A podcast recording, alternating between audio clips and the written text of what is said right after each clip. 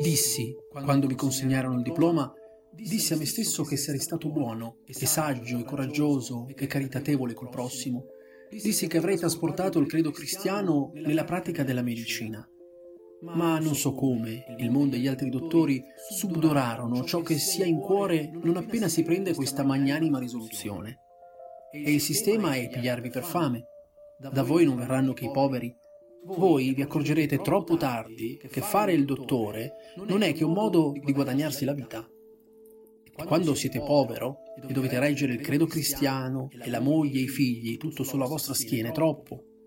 Ecco perché fabbricai l'elisir di giovinezza che mi portò alla prigione di Peoria, bollato come truffatore e imbroglione dall'integerrimo giudice federale. Un medico è sicuramente la canzone di De André più fedele all'originale, la storia del dottor Siegfried Eisenman. Il protagonista è una persona che, nella versione di Fabrizio, vive la sua fanciullezza e si approccia all'età adulta con le migliori intenzioni, coltivando una vocazione che si concretizza nella professione di medico. L'immagine che descrive, appunto, questa prima parte di vita del dottore bambino è immediata. Guardando i ciliegi, pensa a come guarirli quando, rossi di frutti, li credeva feriti, coi fiori di neve che avevano perduto. Scatta a questo punto l'elastico che ricollega il brano di De André alla poesia di Masters, descrivendo il contesto sociale nel quale si colloca la posizione del medico, contesto sociale che viene ampiamente criticato. La società è quella che infatti costringe il protagonista a rinnegare la sua voglia di amare, la sua vocazione, per scoprire che fare il dottore è soltanto un mestiere.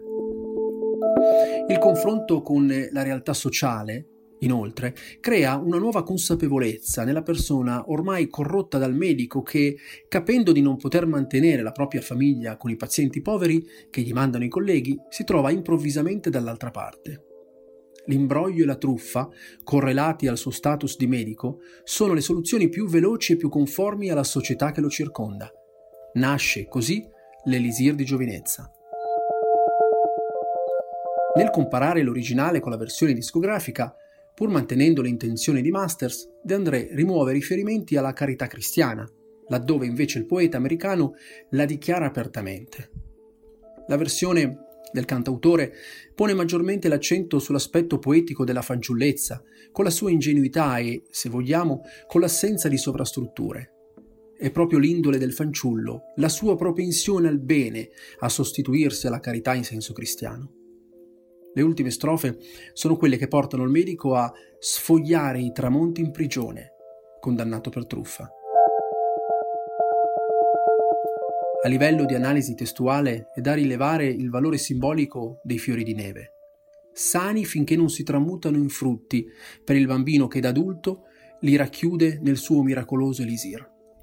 Nicola Piovani ricorda che Un medico è l'unica canzone dell'album ad essere stata composta a Genova in casa di Fabrizio e che la musica nacque quasi immediatamente a seguito della stesura del testo e, per buona parte, restò la stessa fino alla registrazione del disco.